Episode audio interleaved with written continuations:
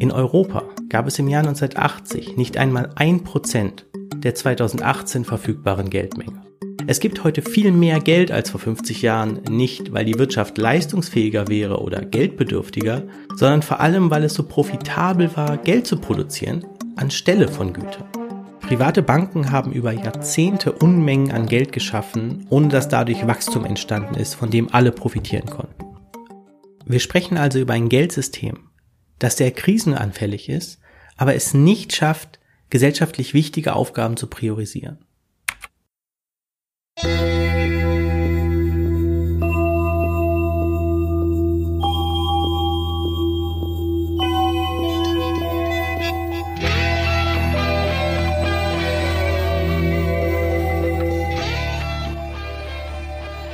Herzlich willkommen zu Tiefenschärfe, dem Wissenschaftspodcast der Hamburger Edition. Unser Anliegen ist es, Inputs aus Soziologie, Geschichte und Politikwissenschaft bereitzustellen, die die Gegenwart verständlich machen. In unserer heutigen Folge beschäftigen wir uns mit dem Thema Geldsoziologie, genauer damit, wie Geld seit Beginn der Moderne entsteht und welche Auswirkungen dieser Prozess der Geldschöpfung auf die Gesamtgesellschaft hat. Geldschöpfung als Thema dürfte für manche Menschen erstmal sehr technisch und trocken klingen, selbst für diejenigen, die sich, wie ich, als durchaus ökonomisch interessiert beschreiben würden. Weswegen dieses Thema sehr viel mehr Beachtung verdient und inwiefern es mit Wirtschaftskrisen, Rezessionen, steigenden Mieten und sogar dem Klimawandel verknüpft ist, kann unser heutiger Gesprächspartner erklären, der Soziologe Aaron Saar, der zu Geldtheorien und zum Bankensystem forscht. Aaron leitet am Hamburger Institut für Sozialforschung die Forschungsgruppe Monetäre Souveränität, er hat bislang zwei Bücher veröffentlicht und er ist ein sehr gefragter Rundfunk- und Podcast-Gast, was ein Beleg dafür ist, dass er wirtschaftliche Konzepte und Zusammenhänge präzise und verständlich erklären kann. Für Aaron zeichnet sich das moderne Finanzsystem dadurch aus, dass in ihm Geldwerte einfach per Knopfdruck, by the stroke of a key, geschöpft werden, weswegen er vom Keystroke-Kapitalismus spricht.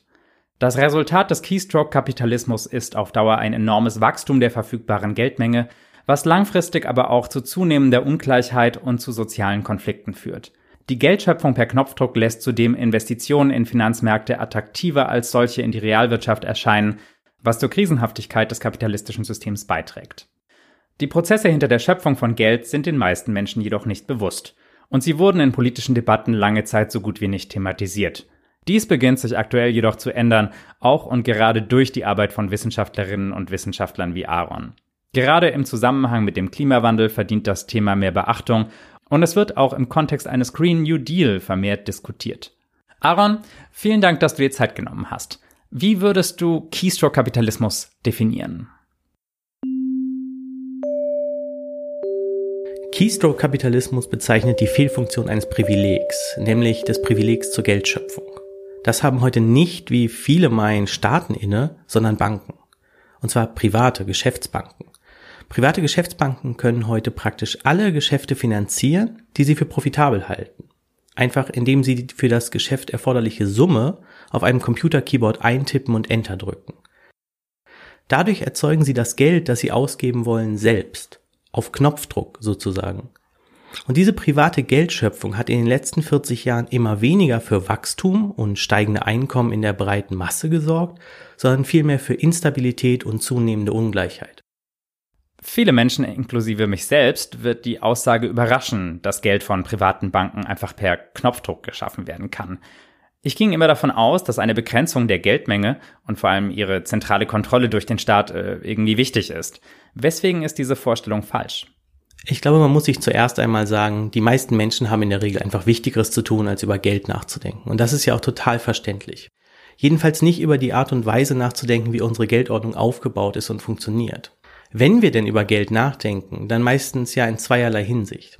Die naheliegende ist wohl über Geld einfach als Vermögen nachzudenken. Über Vermögen, das man eben hat oder nicht hat, wobei wir wahrscheinlich häufiger an das Vermögen denken, das wir nicht haben, das uns fehlt. Und das ist sozusagen, vielleicht könnte man sagen, das ist die individuelle Perspektive auf Geld.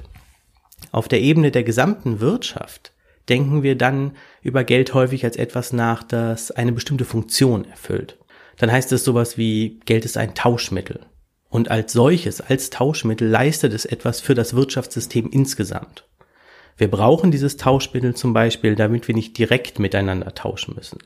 Also damit zum Beispiel der Schäfer nicht seine Schafe zum Zeitungsverlag bringen muss, wenn er mal eine Tageszeitung lesen will. Weil das eben nicht gut funktionieren würde, denn vielleicht mag ja die Verlegerin gar keine Schafe.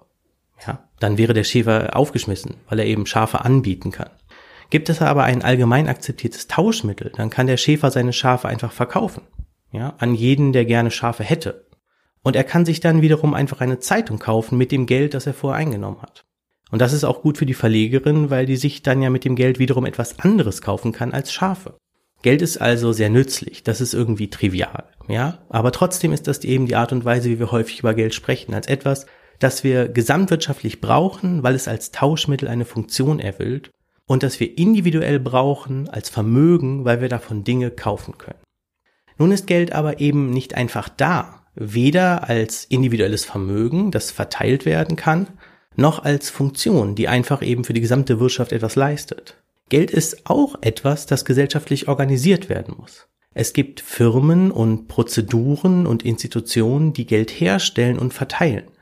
Und es gibt Akteure, die diesen Prozess stärker beeinflussen können als andere. Und die haben in den letzten 50 Jahren sehr viel Geld produziert. Ich will nur eine besonders eindrückliche Zahl aus der Datenbank der OECD nehmen. In Europa gab es im Jahr 1980 nicht einmal ein Prozent der 2018 verfügbaren Geldmenge. Der österreichische Kapitalismustheoretiker Josef Schumpeter hat mal gesagt, man müsse sich den Kapitalismus eigentlich im Kern als ein System vorstellen, in dem die Geldmenge ständig wächst. Also nicht in dem ständig mehr und mehr produziert und gehandelt wird oder in dem ständig mehr und mehr verdient wird, das sicherlich auch, ja, aber ganz explizit als ein System, in dem immer mehr Geld verfügbar ist. Und er hat angesichts dieser Zahlen offenbar ganz recht, ja. Nicht einmal ein Prozent der Geldmenge von 2018 gab es 1980 in Europa. Wer Geld nun allein als individuelles Vermögen oder wirtschaftliche Funktionseinheit betrachtet, der übersieht hier dann eben auch ein paar sehr wichtige Fragen. Nämlich, woher kommt dieses viele Geld? Wer hat es bekommen und was waren die Folgen davon? Dass im Jahr 1980 in Europa nicht mal ein Prozent der heutigen Geldmenge im Umlauf war, klingt nach einer ziemlich beeindruckenden Wachstumsrate. Inwiefern besteht dann noch wirklich ein Zusammenhang zwischen der sagen wir mal, Realwirtschaft und der in den letzten 40 Jahren entstandenen Geldmenge? Ich würde sagen, ein Grundproblem unseres Geldsystems heute ist folgendes. Es gibt keinen wirksamen Mechanismus, der dafür sorgt, dass neues Geld für andere Zwecke geschaffen wird als für Profit. Und ich meine das jetzt wirklich gar nicht diffamieren. Profit ist eine ganz unproblematische Sache eigentlich, ja. Aber ähm, Profitabilität als Kriterium der Gelderzeugung, als vornehmliches Kriterium, das kann zu einem Problem werden. Kein Mechanismus in unserem Geldsystem stellt sicher, dass Geldschöpfung die Realwirtschaft finanziert, in der ja auch die meisten Menschen arbeiten und wo die Güter hergestellt werden, die wir zum Leben brauchen sozusagen, ja. Es gibt also keine Garantie, dass Geldschöpfung zu Wirtschaftswachstum führt und auch keine Garantie, dass neues Geld dazu geschaffen wird, wenn es schon nicht für Wachstum sorgt, dann doch wenigstens andere sinnvolle Dinge zu finanzieren. Das Fehlen eines solchen Mechanismus, der Geld und Realwirtschaft verbinden würde, kann man auch an der Entwicklung der weltweiten Geldmenge sehen. Und zwar vor allem, wenn man sie mit der Wirtschaftsleistung vergleicht, also mit der Produktion realer Güter sozusagen. Weltweit entsprach die Summe verschiedener Guthabenformen wie Girokonten, Sparbücher und dergleichen im Jahr 1960 gut der Hälfte der globalen Wirtschaftsleistung. Im Jahr 2018 hingegen existierte Geld im Wert von knapp 124 Prozent der produzierten und gehandelten Waren. Das heißt, es gibt heute viel mehr Geld als vor 50 Jahren, nicht weil die Wirtschaft leistungsfähiger wäre oder geldbedürftiger, sondern vor allem, weil es so profitabel war, Geld zu produzieren anstelle von Gütern. Wenn die weltweite Geldmenge inzwischen höher ist als die Summe aller produzierten und gehandelten Waren, bedeutet das, dass eine Abkopplung von Realwirtschaft und den Finanzmärkten stattgefunden hat?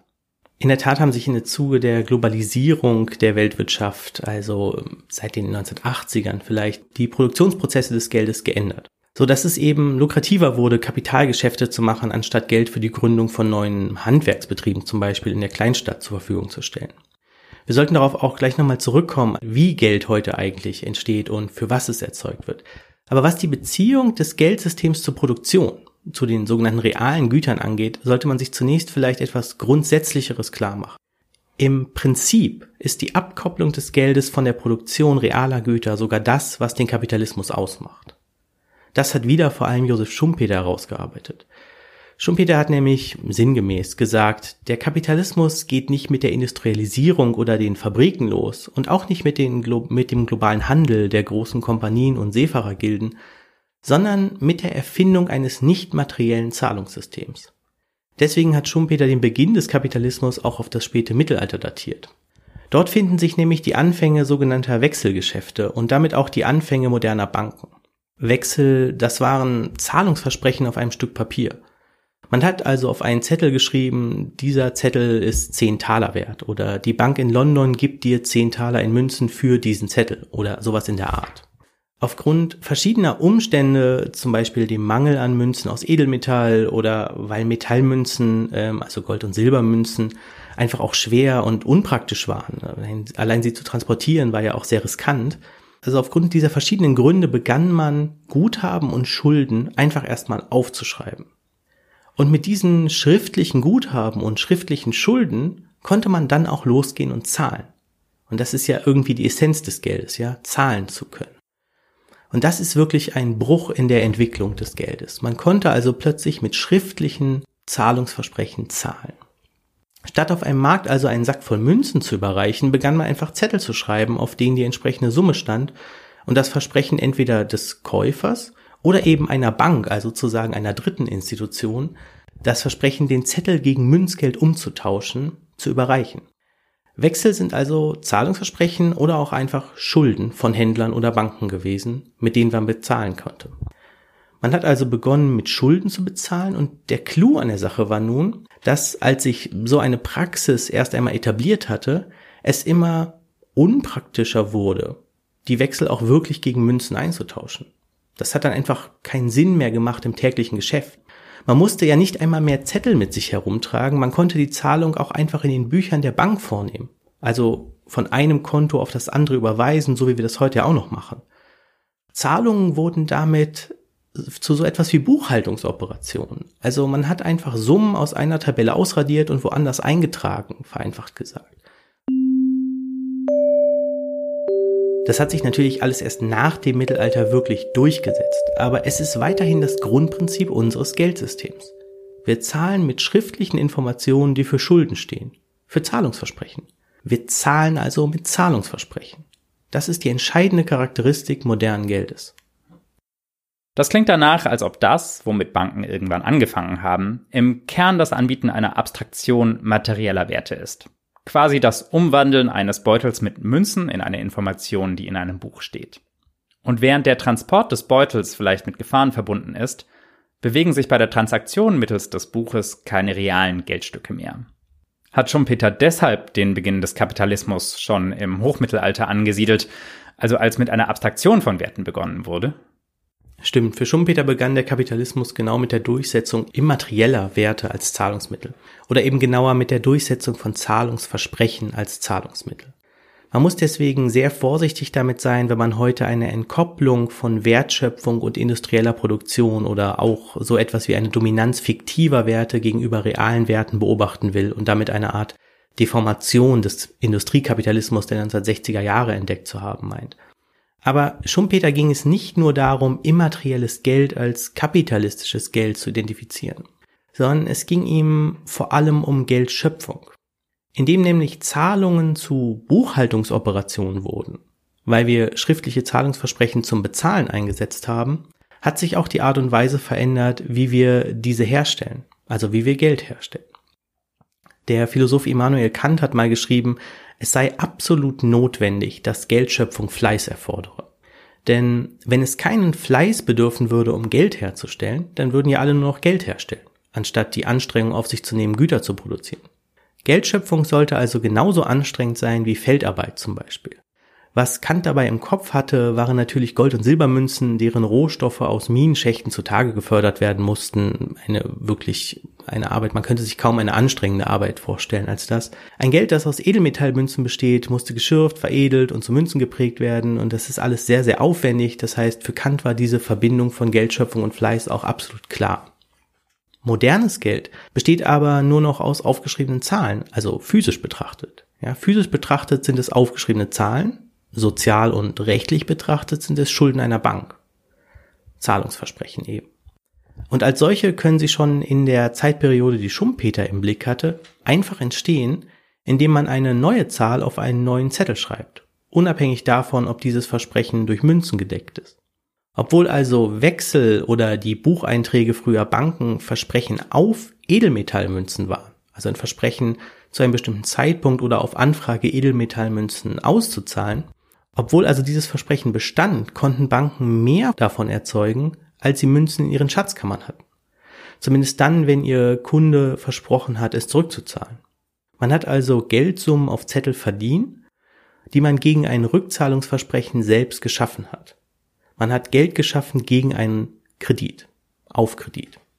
Diese Geldschöpfung auf Kredit hat für Schumpeter den Kapitalismus in Gang gebracht. Im Grunde genommen ist also schon jeder Wechsel, der im Hochmittelalter ausgestellt wird, ein Akt der Geldschöpfung. Nun, letztendlich hat die Geldschöpfung auf Kredit möglich gemacht, Finanzierung von bereits erwirtschaftetem Kapital unabhängig zu machen. Das ist für Schumpeter die Voraussetzung für die extreme Wachstumsdynamik, die kapitalistische Ökonomien ja zweifellos auszeichnet. Indem man Papiergeld durch Kreditvergabe erzeugen konnte, war man in der Frage, wofür Geld da ist, von den Beständen unabhängig. Man musste einfach nicht länger zuerst in die Minenschächte hinabsteigen und Gold schürfen, bevor man Geld ausgeben konnte, sondern man konnte die Unternehmung finanzieren, das Geld sozusagen vorstrecken. Und danach konnte man eben schauen, ob man mit diesem vorgestreckten Geld Güter produzieren und so die Wirtschaft wachsen lassen konnte, damit genug verdienen, um den Kredit zurückzuzahlen. Mit Marx könnte man sagen, wie viel Geld ausgegeben werden kann, ist nicht mehr länger davon abhängig, wie viel bereits akkumuliert wurde ist sozusagen von der Vergangenheit unabhängig. Diese Unabhängigkeit von in der Vergangenheit erwirtschaftetem Kapital ist ein Riesenvorteil modernen Geldes, der bis heute so gilt. Was wir bezahlen können, hängt nicht davon ab, wie viel Kapital wir schon haben, sondern davon, ob auf die Rückzahlung eines Kredits vertraut wird. Diese Flexibilität bei der Finanzierung zeichnet moderne Wirtschaft, zeichnet den Kapitalismus aus. Das ist bis heute das Grundprinzip des Geldes. Wie sieht dann ein typischer Vorgang von Geldschöpfung in der Gegenwart aus? Und inwiefern passiert da etwas anderes, als sich Menschen wie ich im Allgemeinen darunter vorstellen? Sagen wir, jemand geht zu einer Bank, um sich das Geld für den Kauf eines Autos zu leihen. Ja, jemand beantragt also einen Kredit für ein Auto. Die Bankerin guckt sich dann den Antrag an, bewertet, wie kreditwürdig der potenzielle Schuldner ist, also wie wahrscheinlich er es schafft, mit seinem Einkommen die Rückzahlung zu managen, was das für ein Auto ist, wie hoch also die Summe ist, wie gerade die Marktlage ist und so weiter. Bewilligt sie den Kredit, erscheint das Geld für den Kauf des Autos auf dem Konto des Kunden. Er nimmt es, kauft das Auto und gut. Jetzt stellt sich aber die Frage, wo kommt das Geld her? Und darin liegt natürlich die Krux. Die geläufige Vorstellung ist, dass Banken dieses Geld aus den Einlagen von Sparerinnen und Sparern nehmen. Wir sprechen oft über Banken als Unternehmen, die zwischen zwei Gruppen von Leuten vermitteln, zwischen denen, die im Moment mehr Geld haben, als sie brauchen, die Sparer, und jenen, die gerade Geld brauchen, die Schuldner. Sparerinnen und Sparer packen ihr Geld deswegen auf die Bank und die Bank arbeitet mit diesem Geld. Also sie nimmt das gesparte Geld und verleiht es an den Autokäufer. Und weil der das irgendwann samt Zinsen zurückzahlt, kann die Bank aus diesem Geld verleihen ein Geschäftsmodell machen. Quasi eine zeitweilige Umverteilung von Geld dorthin, wo es gerade benötigt wird, oder? Genau. Die Vorstellung ist, Banken seien sehr nützliche Logistiker, die Geld dorthin verteilen, wo es dringend gebraucht wird. Okay. Dieses weit verbreitete Bild von Banken stimmt aber nicht. Sie sind keine Geldlogistiker, sondern Geldproduzenten. Sie erzeugen das Geld, das man sich bei ihnen leihen kann, selbst. Das Geld, das man sich leiht, um ein Auto zu kaufen, entsteht in dem Moment neu, wo die Bank diesen Kredit beschließt. Es wird aus dem Nichts erschaffen, wie man manchmal sagt. Es war einfach vorher nicht da. Es wird niemandem weggenommen, der spart. Das funktioniert, weil Geld eine Buchhaltungsgröße ist. Und als solche entsteht sie auch. Das Geld, was wir auf unseren Girokonten haben, ist ein immaterieller Datenbankeintrag. Und dieser Eintrag, das ist wie bei den Wechselgeschäften, dieser Eintrag repräsentiert eine Schuld. Unsere Bank schuldet uns die Summe, die auf unserem Girokonto ist. Ihre eigene Schulden, also Geld, können Banken selbst erzeugen, wenn sie eine gleich große Summe an Vermögen verbuchen. Die Bilanz der Bank muss ausgeglichen bleiben, das ist der ganze Trick. Wenn also jemand einen Kredit beantragt, dann kann die Bank diesen Kredit selbst als ein Vermögen verbuchen und die zu verleihende Summe Geld als eigene Schuld erzeugen. Der amerikanische Ökonom Randall Ray sagt dazu, Money is keystroked into existence. Eine Summe wird in ein Buchhaltungssystem eingetragen und dann auf einem Computer-Keyboard einfach Enter gedrückt. Keystroked into existence. Das heißt, bei jeder Kreditvergabe von Banken entsteht neues Geld, sei es ein Konsumkredit oder ein Geschäftskredit. Neues Geld kann aber auch entstehen, wenn Banken andere Dinge als Vermögen verbuchen können. Aktien zum Beispiel. Banken können Aktien mit Geld kaufen, das es vor dem Kauf noch nicht gab, sondern dass sie extra für diesen Kauf erzeugen. Das kann man ein Privileg nennen. Aber gibt es nicht Zentral- und Notenbanken, die da ein Wörtchen mitzureden haben und deren Aufgabe es ist, die privaten Banken zu beaufsichtigen? Das Geldschöpfungsprivileg privater Banken wurde in der Tat auch deswegen lange kaum beachtet, weil sich hartnäckig das Gerücht hielt, Zentralbanken könnten diese Geldschöpfung wirksam kontrollieren.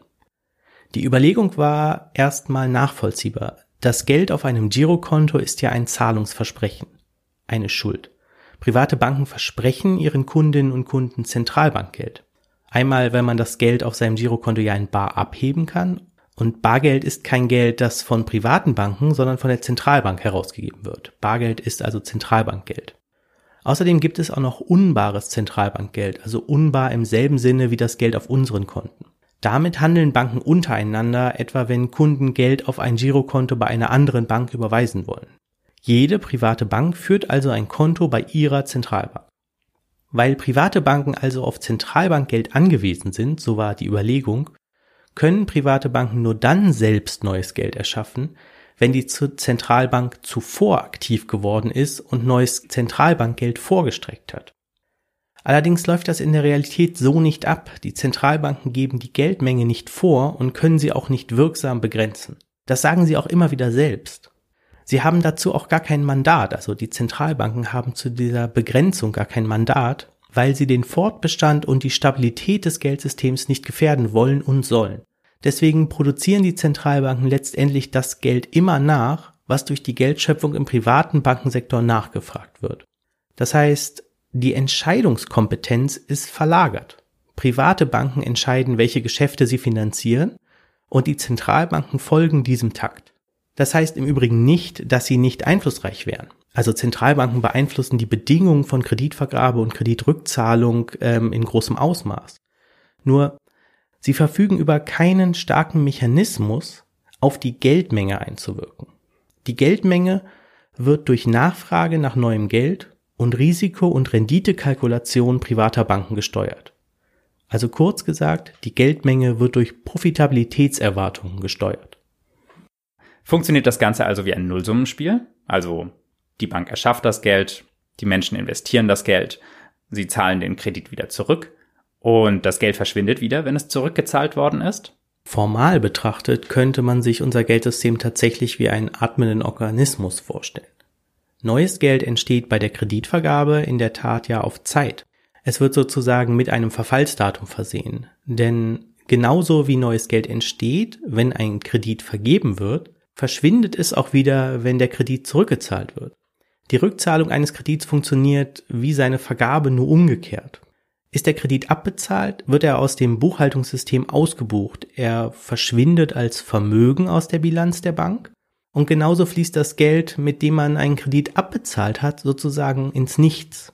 Bildlich gesprochen könnte man also meinen, die Wirtschaft atmet die monetäre Luft ein, die sie zum Funktionieren braucht, nimmt also Kredite auf, um Geld zum Handeln, zum Investieren zu haben und atmet dann wieder aus. Das Geld verschwindet und die jetzt wirklich in Anführungszeichen gesprochen eigentliche Wirtschaft beginnt einen neuen Zyklus. Dieses Bild ist aber schief. Wir haben es nicht mit einem Nullsummspiel zu tun. Das zeigt ja alleine schon das enorme Wachstum der Geldmengen. Wie gesagt, nicht einmal ein Prozent der heutigen Geldmenge in Europa existierte 1980. Das liegt daran, dass das System auf Expansion angelegt ist, nicht auf bedächtigen Ausgleich. Diese Struktur der Expansion kann man an drei Punkten festmachen. Erstens gibt es Zinsen. Für jeden Kredit, der Geld erzeugt, muss mehr Geld zurückgezahlt werden, als erschaffen wurde. Das ist zwar ein etwas abstraktes Argument, aber systemisch betrachtet durchaus wichtig. Die gegenwärtige Geldmenge kann die gegenwärtige Menge an Krediten nicht vollständig begleichen. Es gibt also so etwas wie einen strukturellen Anreiz, immer neue Kredite aufzunehmen, allein schon, um das Vertrauen in die Rückzahlbarkeit der alten Kredite zu erhalten. Das Geldsystem steht also permanent unter Erweiterungsdruck. Zweitens wird das Geld zwar auf Zeit geschaffen, weil es zurückgezahlt werden muss, aber das heißt ja nicht, dass es auch bei denen landet, die es zurückzahlen müssen. Individuell heißt das dann vielleicht, die Bank bleibt auf ihren Kredit sitzen aber systemisch betrachtet gibt es dafür enge Grenzen. Sowas haben wir in der Finanzkrise von 2008 erlebt. Wenn sich der Eindruck durchsetzt, zu viele Kredite könnten ausfallen, also nicht zurückgezahlt werden, hat das Geldsystem ein gravierendes Problem. Das lässt sich dann eigentlich nur wieder durch eine Ausweitung der Geldmenge lösen, also wieder durch mehr Geld, die dann, das dann von Staaten und Zentralbanken bereitgestellt werden muss. Ebenso ist aber auch die Rückzahlung von zu vielen Krediten ein Problem. Das System gerät also nicht nur unter Spannung, wenn zu wenig Kredite beglichen werden, sondern auch wenn zu viele zurückgezahlt werden. Denn ein Kredit abbezahlen bedeutet schließlich, dem System Geld zu entziehen. In den letzten Jahren hatten wir ja weltweit die Situation, dass zu wenig neue Kredite aus dem Privatsektor nachgefragt wurden. Gleichzeitig bauten viele Unternehmen und auch Staaten, Deutschland zum Beispiel, Schulden ab, verringerten also die verfügbare Geldmenge weil Schuldenabbau bedeutet ja, Geld zu vernichten. Das erzeugt in der Regel ökonomischen genauso wie politischen Druck, mehr Geld zu erzeugen. In Europa hat hier die Europäische Zentralbank die Nachfrage nach neuen Krediten in den letzten Jahren sozusagen ersetzt, indem sie selber massenweise neues Geld bereitgestellt hat. Man muss sich also klar machen, die Rückzahlung von Krediten versetzt das System unter Spannung, weil dadurch Geld für die Rückzahlung anderer Kredite fehlt. Deswegen ist Ausweitung der Geldmenge häufig die politisch attraktivere und auch ökonomisch in gewisser Weise notwendige Option. Führt die fortwährende Geldschöpfung, also dieses permanente Aufblasen des Ballons und damit eigentlich auch die Zunahme der Geldmenge, nicht auf Dauer zu Inflation? Also insofern, dass der Wert des Geldes sinkt, wenn immer mehr davon vorhanden ist? Es gibt keinen direkten, sozusagen mechanischen Zusammenhang zwischen der Geldmenge und Inflation. Das hat ganz verschiedene Gründe. Ganz simpel gesagt ist einer davon, dass wir mit Inflation meistens nur Verbraucherpreisinflation meinen, also den Anstieg von Lebenserhaltungskosten. Lebenshaltungskosten steigen dann an, wenn die Nachfrage steigt, die Konsumentinnen und Konsumenten also mehr Geld im Portemonnaie haben, um die teureren Waren auch zu kaufen. Und auch dann nur, wenn Konkurrenten am Markt den Preis nicht direkt wieder unterbieten. Oder aber die Preise steigen, weil die Produktionskosten ansteigen und die Unternehmen sagen, wenn wir die Preise nicht erhöhen, bleiben keine Gewinne mehr übrig. Ob das dann klappt, also ob sie ihre teureren Produkte auch loswerden oder wiederum von einem Konkurrenten am Markt unterboten werden, hängt dann von zig weiteren Faktoren ab. Auch wieder davon, ob die Leute das Geld haben, die höheren Preise zu bezahlen. Ich will damit nur sagen, die Geldmenge ist nur ein sehr abstrakter Faktor im Hintergrund von Inflation, also von Verbraucherpreisinflation, aber keine starke Ursache im engeren Sinne. Man muss ja auch sehen, die Europäische Zentralbank versucht seit Jahren Deflation zu bekämpfen. Also das Gegenteil von Inflation, das heißt Preisverfall zu bekämpfen. Sie versucht also ganz bewusst Inflation zu erzeugen. Und das, obwohl die Geldmenge seit Jahrzehnten explodiert. Das ist doch kurios, gerade wenn man vermutet, die Ausweitung der Geldmenge müsste zur Inflation führen. Man kann also schon mal eines sicher sagen, in den Portemonnaies der meisten Konsumentinnen und Konsumenten ist das Geld aus dieser jahrelangen ähm, Expansion der Geldmenge nicht gelandet. Wenn das Geld nicht in den Portemonnaies der allgemeinen Bevölkerung gelandet ist, was wurde dann mit der enormen Geldschöpfung der letzten 40 Jahre finanziert? Aus Sicht der Forschung ist die Antwort relativ eindeutig. Private Banken haben über Jahrzehnte Unmengen an Geld geschaffen, ohne dass dadurch Wachstum entstanden ist, von dem alle profitieren konnten. Anstatt Wirtschaftswachstum wurden mehr und mehr Käufe bereits existierender Vermögenswerte auf Kredit, also durch Geldschöpfung finanziert.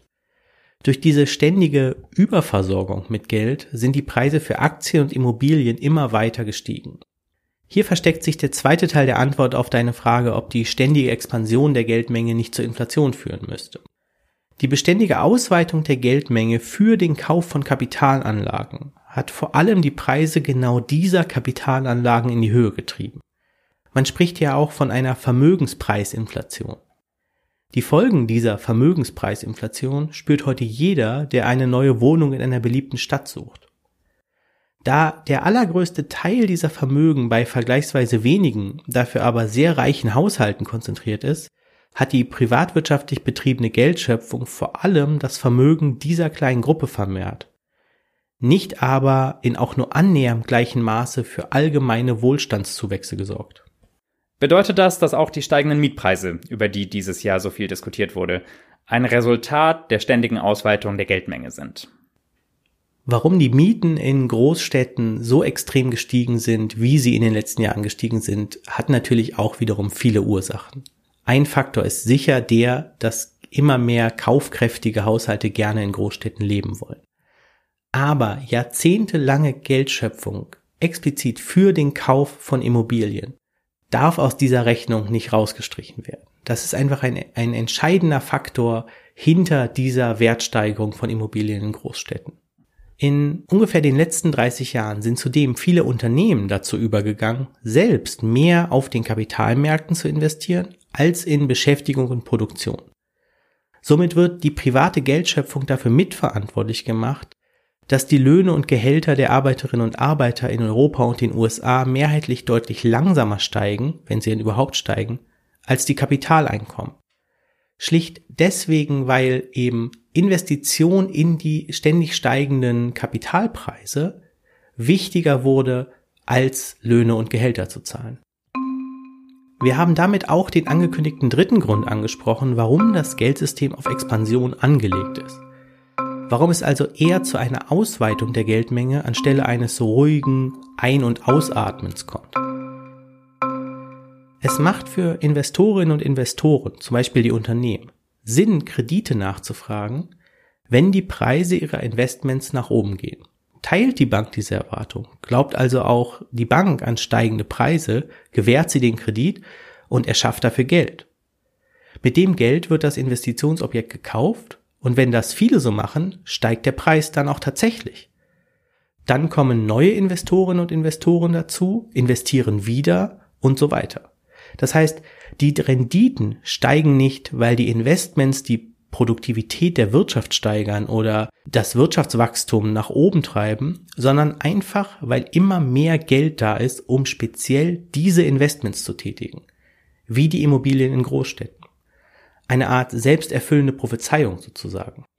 Wir können mit Immobilienpreisen und Aktienblasen sehr gut beobachten, dass eine durch Profiterwartungen gesteuerte Geldmenge dazu prädestiniert ist, sich in solchen Steigerungsspiralen zu verfangen. Und von diesen Steigerungsspiralen profitieren dann nur die, die als Investoren dabei sind und rechtzeitig vor dem Crash aussteigen.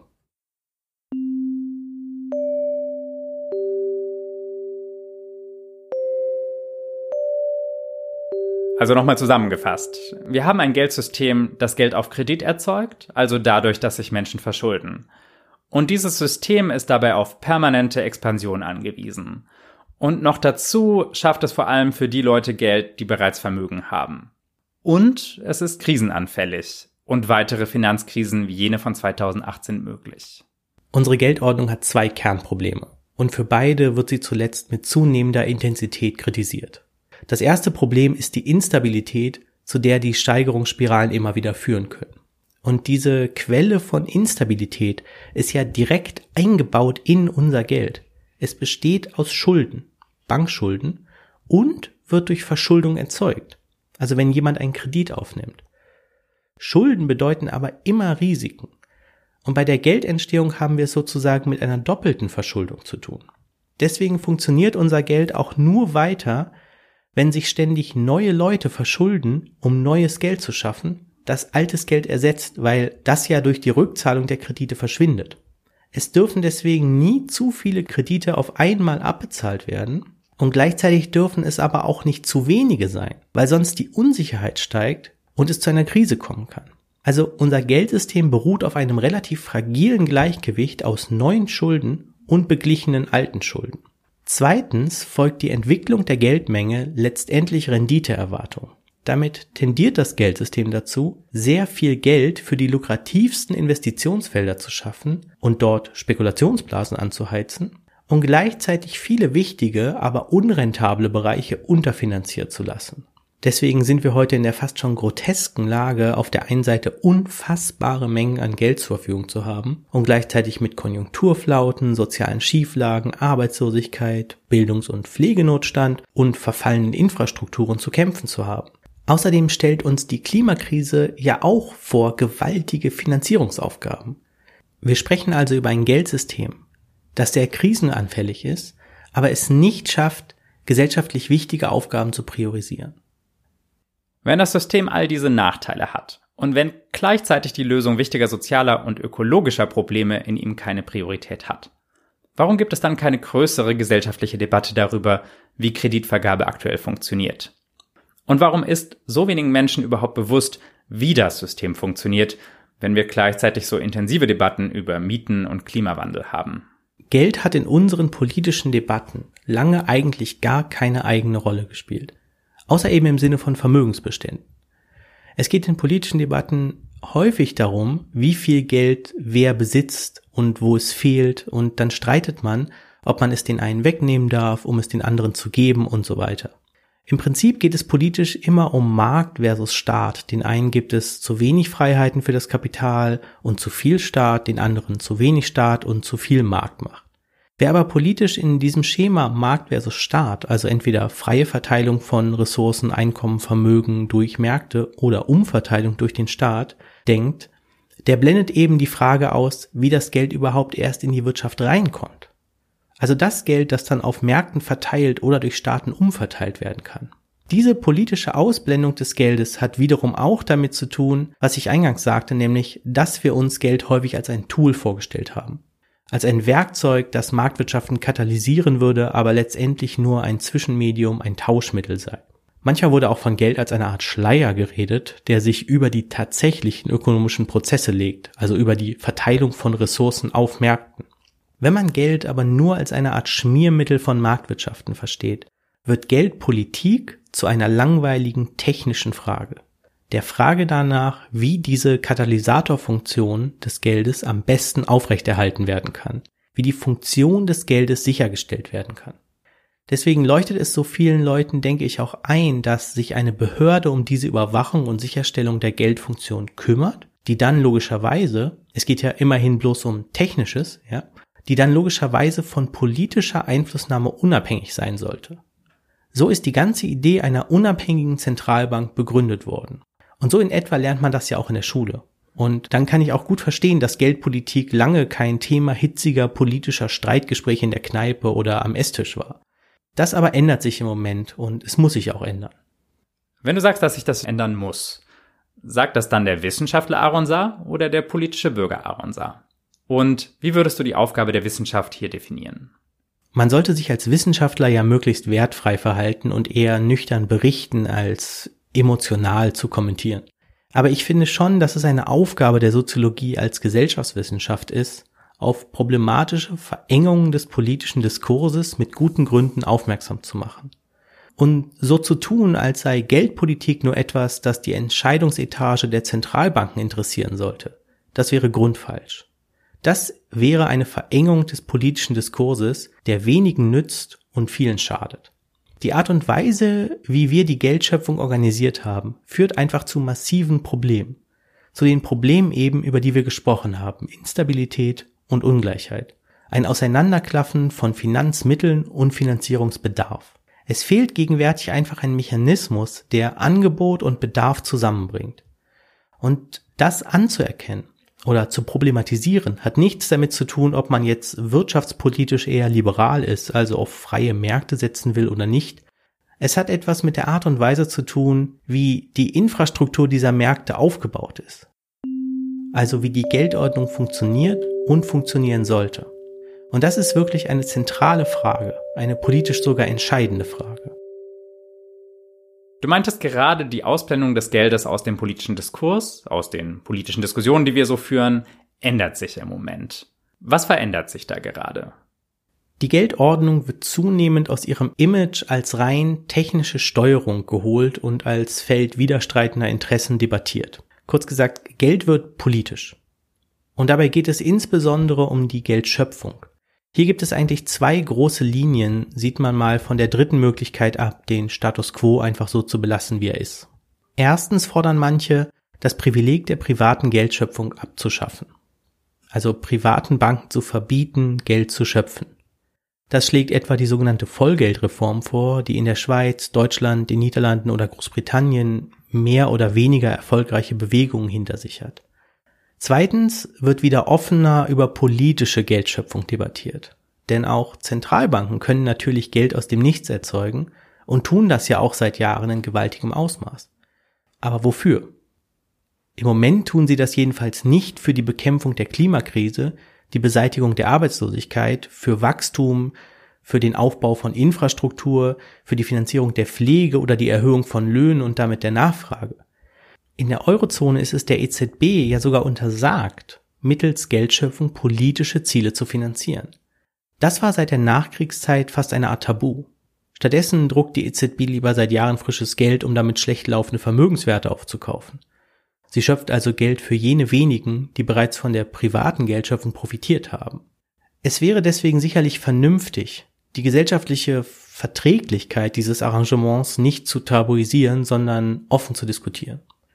Letztendlich stellt sich schlicht die Frage, war es klug, den Regierungen jenes Privileg zu versagen, dass sie den gewinnorientierten Banken so bereitwillig eingeräumt haben? Also das Privileg, Geld zu schöpfen nach eigenen Kriterien. Deswegen bekommt zum Beispiel der Green New Deal so viel Aufmerksamkeit, den zum Beispiel Alexandria Ocasio-Cortez und Bernie Sanders in den USA vorschlagen. Bernie Sanders wird dabei von Stephanie Kelton beraten, einer der führenden Geldtheoretikerinnen weltweit. Und die bringen ganz direkt Geldschöpfung als ein politisches Instrument ins Spiel. Beim Green New Deal geht es um einen radikalen Umbau der Wirtschaft in Richtung Nachhaltigkeit und Emissionsneutralität, also Klimaverträglichkeit, und dafür soll das Geld nicht durch Steuern aufgebracht werden, sondern von der Zentralbank bereitgestellt werden. Im Detail ist das natürlich alles viel komplizierter. Ich glaube, für uns an dieser Stelle genügt es, sich ganz allgemein klar zu machen, worum es politisch geht. Nämlich sich in gesellschaftlichen Auseinandersetzungen nicht mehr nur darüber zu verständigen, wie bestehendes Geld verteilt wird, also ob es besser ist, es nur über Märkte oder auch über den Staat zu verteilen, sondern auch darüber zu streiten, wie es in die Wirtschaft reinkommen soll. Mit Hinblick auf Schumpeter könnte man vielleicht sagen, es geht darum, den Kapitalismus ernst zu nehmen. Ich sage das mal noch etwas abstrakter. Wir leben in einer Geldwirtschaft. Das bedeutet, Geld zu haben, zahlungsfähig zu sein, ist eine der wichtigsten Quellen für Handlungsfähigkeit. Wir alle müssen zahlungsfähig sein, um klarzukommen, als Individuen, aber auch als Gesellschaft. Wir alle brauchen Geld. Deswegen ist die Frage, wer darüber entscheiden darf, Geld herzustellen, eine der wichtigsten politischen Fragen überhaupt. Aaron Saar, vielen Dank für das Interview. Aaron Saar ist der Autor von zwei Büchern über Geldschöpfung in der Moderne, die in der Hamburger Edition erschienen sind. Zum einen Das Versprechen des Geldes, zum anderen Keystroke-Kapitalismus. Informationen zu beiden Büchern sind auf unserer Webseite zu finden www.hamburger-edition.de. Die Bücher sind zudem in den Show Notes verlinkt. Zusammen mit dem Soziologen Philipp Degens hat Aaron auch das letzte Heft des Mittelwegs 36 herausgegeben, welches im Juni 2019 erschienen ist und dessen Titel Perspektiven der Geldsoziologie lautete. Das Themenheft enthält Beiträge einer ganzen Reihe von Soziologinnen und Soziologen, darunter Klaus Krämer, Nigel Dodd, Christine Desan, Andreas Langenohl, Supriya Singh und Axel T. Paul und es kann auf der gemeinsamen Webseite von Hamburger Edition und Mittelweg 36 bestellt werden. www.hamburger-edition.de Fragen, Anregungen und Kritik erreichen unser Team am besten per E-Mail an die Adresse verlag@hamburger-edition.de. Wir sind auch auf Twitter zu finden, und zwar unter dem Handle hh-edition. Wir freuen uns über alle Rückmeldungen, besonders was Themenvorschläge für weitere Folgen angeht. Wenn Sie einmal im Monat ein Update von uns erhalten möchten, können Sie auch unseren Newsletter abonnieren. Wir informieren darin nicht nur über neue Bücher, sondern auch über wissenschaftliche Tagungen und Konferenzen, über Wissenswertes aus der Buchbranche sowie über Podcasts und andere Medienfeatures unserer Autorinnen und Autoren.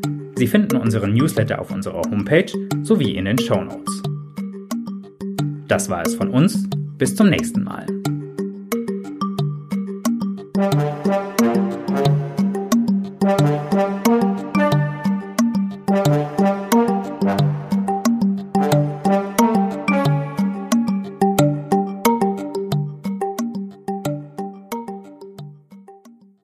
Tiefenschärfe ist eine Medienproduktion der Hamburger Edition, dem Wissenschaftsverlag des Hamburger Instituts für Sozialforschung. Die von uns verwendete Musik und alle Soundeffekte unterliegen Creative Commons Lizenzen. Die Urheberinnen und Urheber sind in den Shownotes aufgeführt